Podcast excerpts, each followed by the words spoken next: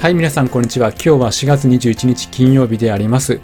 日はいつもの日本のマーケットを軽く見て、その後に先日決算を発表したテスラについて見ていきます。ぜひ最後までよろしくお願いいたします。まず日経平均は28,564円、マイナス93円となりました。今日はアメリカの株安を引き継いで安く始まりました。しかし不安視されていた半導体株の上昇を受けて、一時28,778円まで上昇し、ザラバベースで年初来高値を更新してきました。ただ、上値が重くなり、景気後退懸念や円高進行が嫌気されて失速し、なんとか28,500円を維持して今週を終えたということになりました。では、値上がり率は電気ガス業、機械が上位にランクインをしております。値下がり率は銀行業、保険業が入っております。やはりここ数日上昇していたので、その分の調整が入ったようではあります。で、そしていよいよ来週から日本株も3月決算を迎えていくので、日経平均はその内容によって動くこととなると思います。なので、新しい木の見通しなどが出てくるので、まあ、良ければ2万9000円を目指す展開が期待されるんではないでしょうか。では、先日発表されたテスラの内容を見ていきましょう。はい、19日に発表した23年の1月から3月期の決算ですが、売上が233億3000万ドル。で、アナリストの予想が232億1000万ドルだったので上振れています。そして純利益は25億1000万ドルで、これが前年同期比で見ると33億2000万ドルからは減少しております。で、一株利益は0.85ドルということで、市場予想と一致をしております。そして23年の納車台数の見通しは約180万台を維持しております。ただ、第一四半期のモデル S とモデル Y の納車台数は全四半期から減少となっております。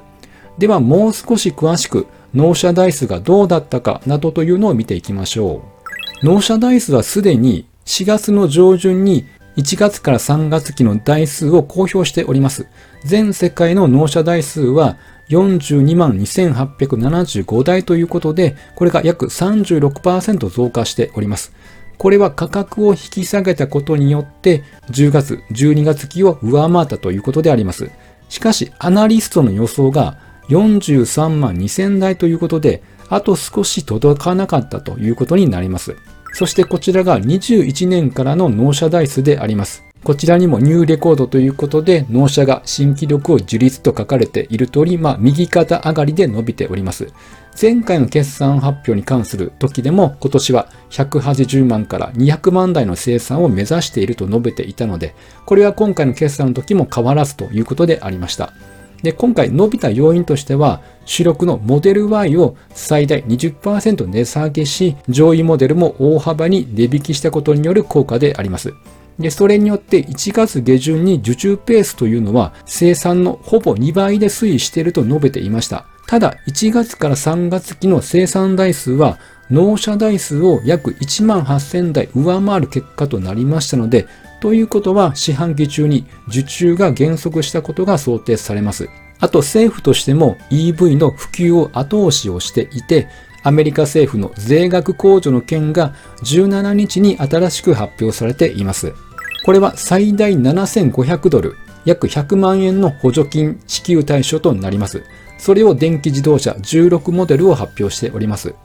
でこれはインフレ抑制法条項で最終的に北米で組み立てられた電気自動車に対してだけ税額控除の補助金を支給するよう規定しているということであります。で、テスラの対象はモデル3とモデル Y になっております。で、今までは日産が北米で生産しているリーフや、あとドイツのフォルクスワーゲンも対象となっていましたけれども、電池に関する条件をクリアできなかったためという理由もありまして、今回は対象外となりました。で、そしてテスラは納車台数180万台を掲げているので、販売を伸ばすために再び割引を行ってきております。18日に6回目の割引を実施したことを発表しています。この対象はモデル3とモデル Y であります。つまり、税額控除の対象の車種であります。モデル Y のロングレンジとパフォーマンスの価格をそれぞれ3000ドル引き下げています。モデル3のリアホイールドライブの価格は2000ドル引き下げられて39,990ドルとなりました。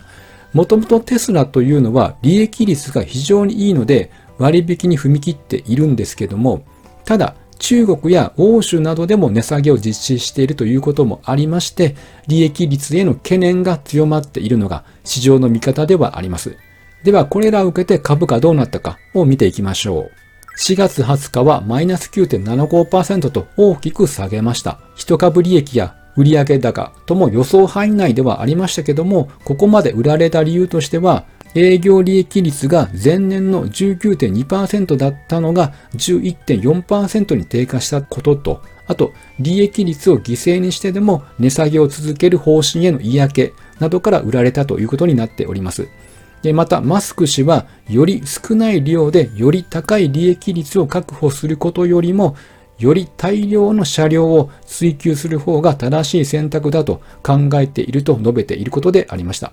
で、今回の決算を受けて、複数のアナリストが目標株価を引き下げに転じました。で、チャートを見ると、安値は1月6日の111ドルということで、まあ、この時は日本の、まあ、ちょうど1年前のマザーズのように、いつ下げ止まるかわからない状況でありました。で、この時を見ると、出来高が非常に増えてきているということがわかります。つまり、投げ売りと安値での買いが交錯していた時が、ちょうどそこだったということがわかります。まあ、テスラといえば人気のある株なので、安くなると買いが入ってきているということがわかります。今は決算で下げていますが、次また下がってきたら、この111ドルあたりが節目になるのかなと思いますので、押し目を狙うポイントとしては、この価格帯というのはとても意識されるんではないでしょうか。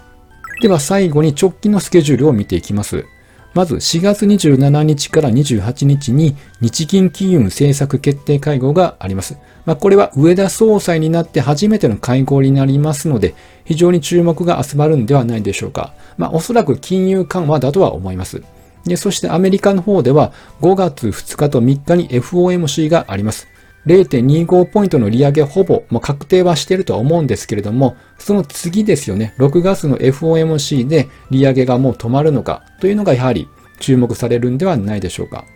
で、この両者とも特に決算シーズンでの会合になりますので、株価への材料は多くなる時期になります。なので株価の決算速報などは要注目になります。はい。では本日は以上となりますので、ぜひ高評価ボタンや、あとチャンネル登録など、ぜひよろしくお願いいたします。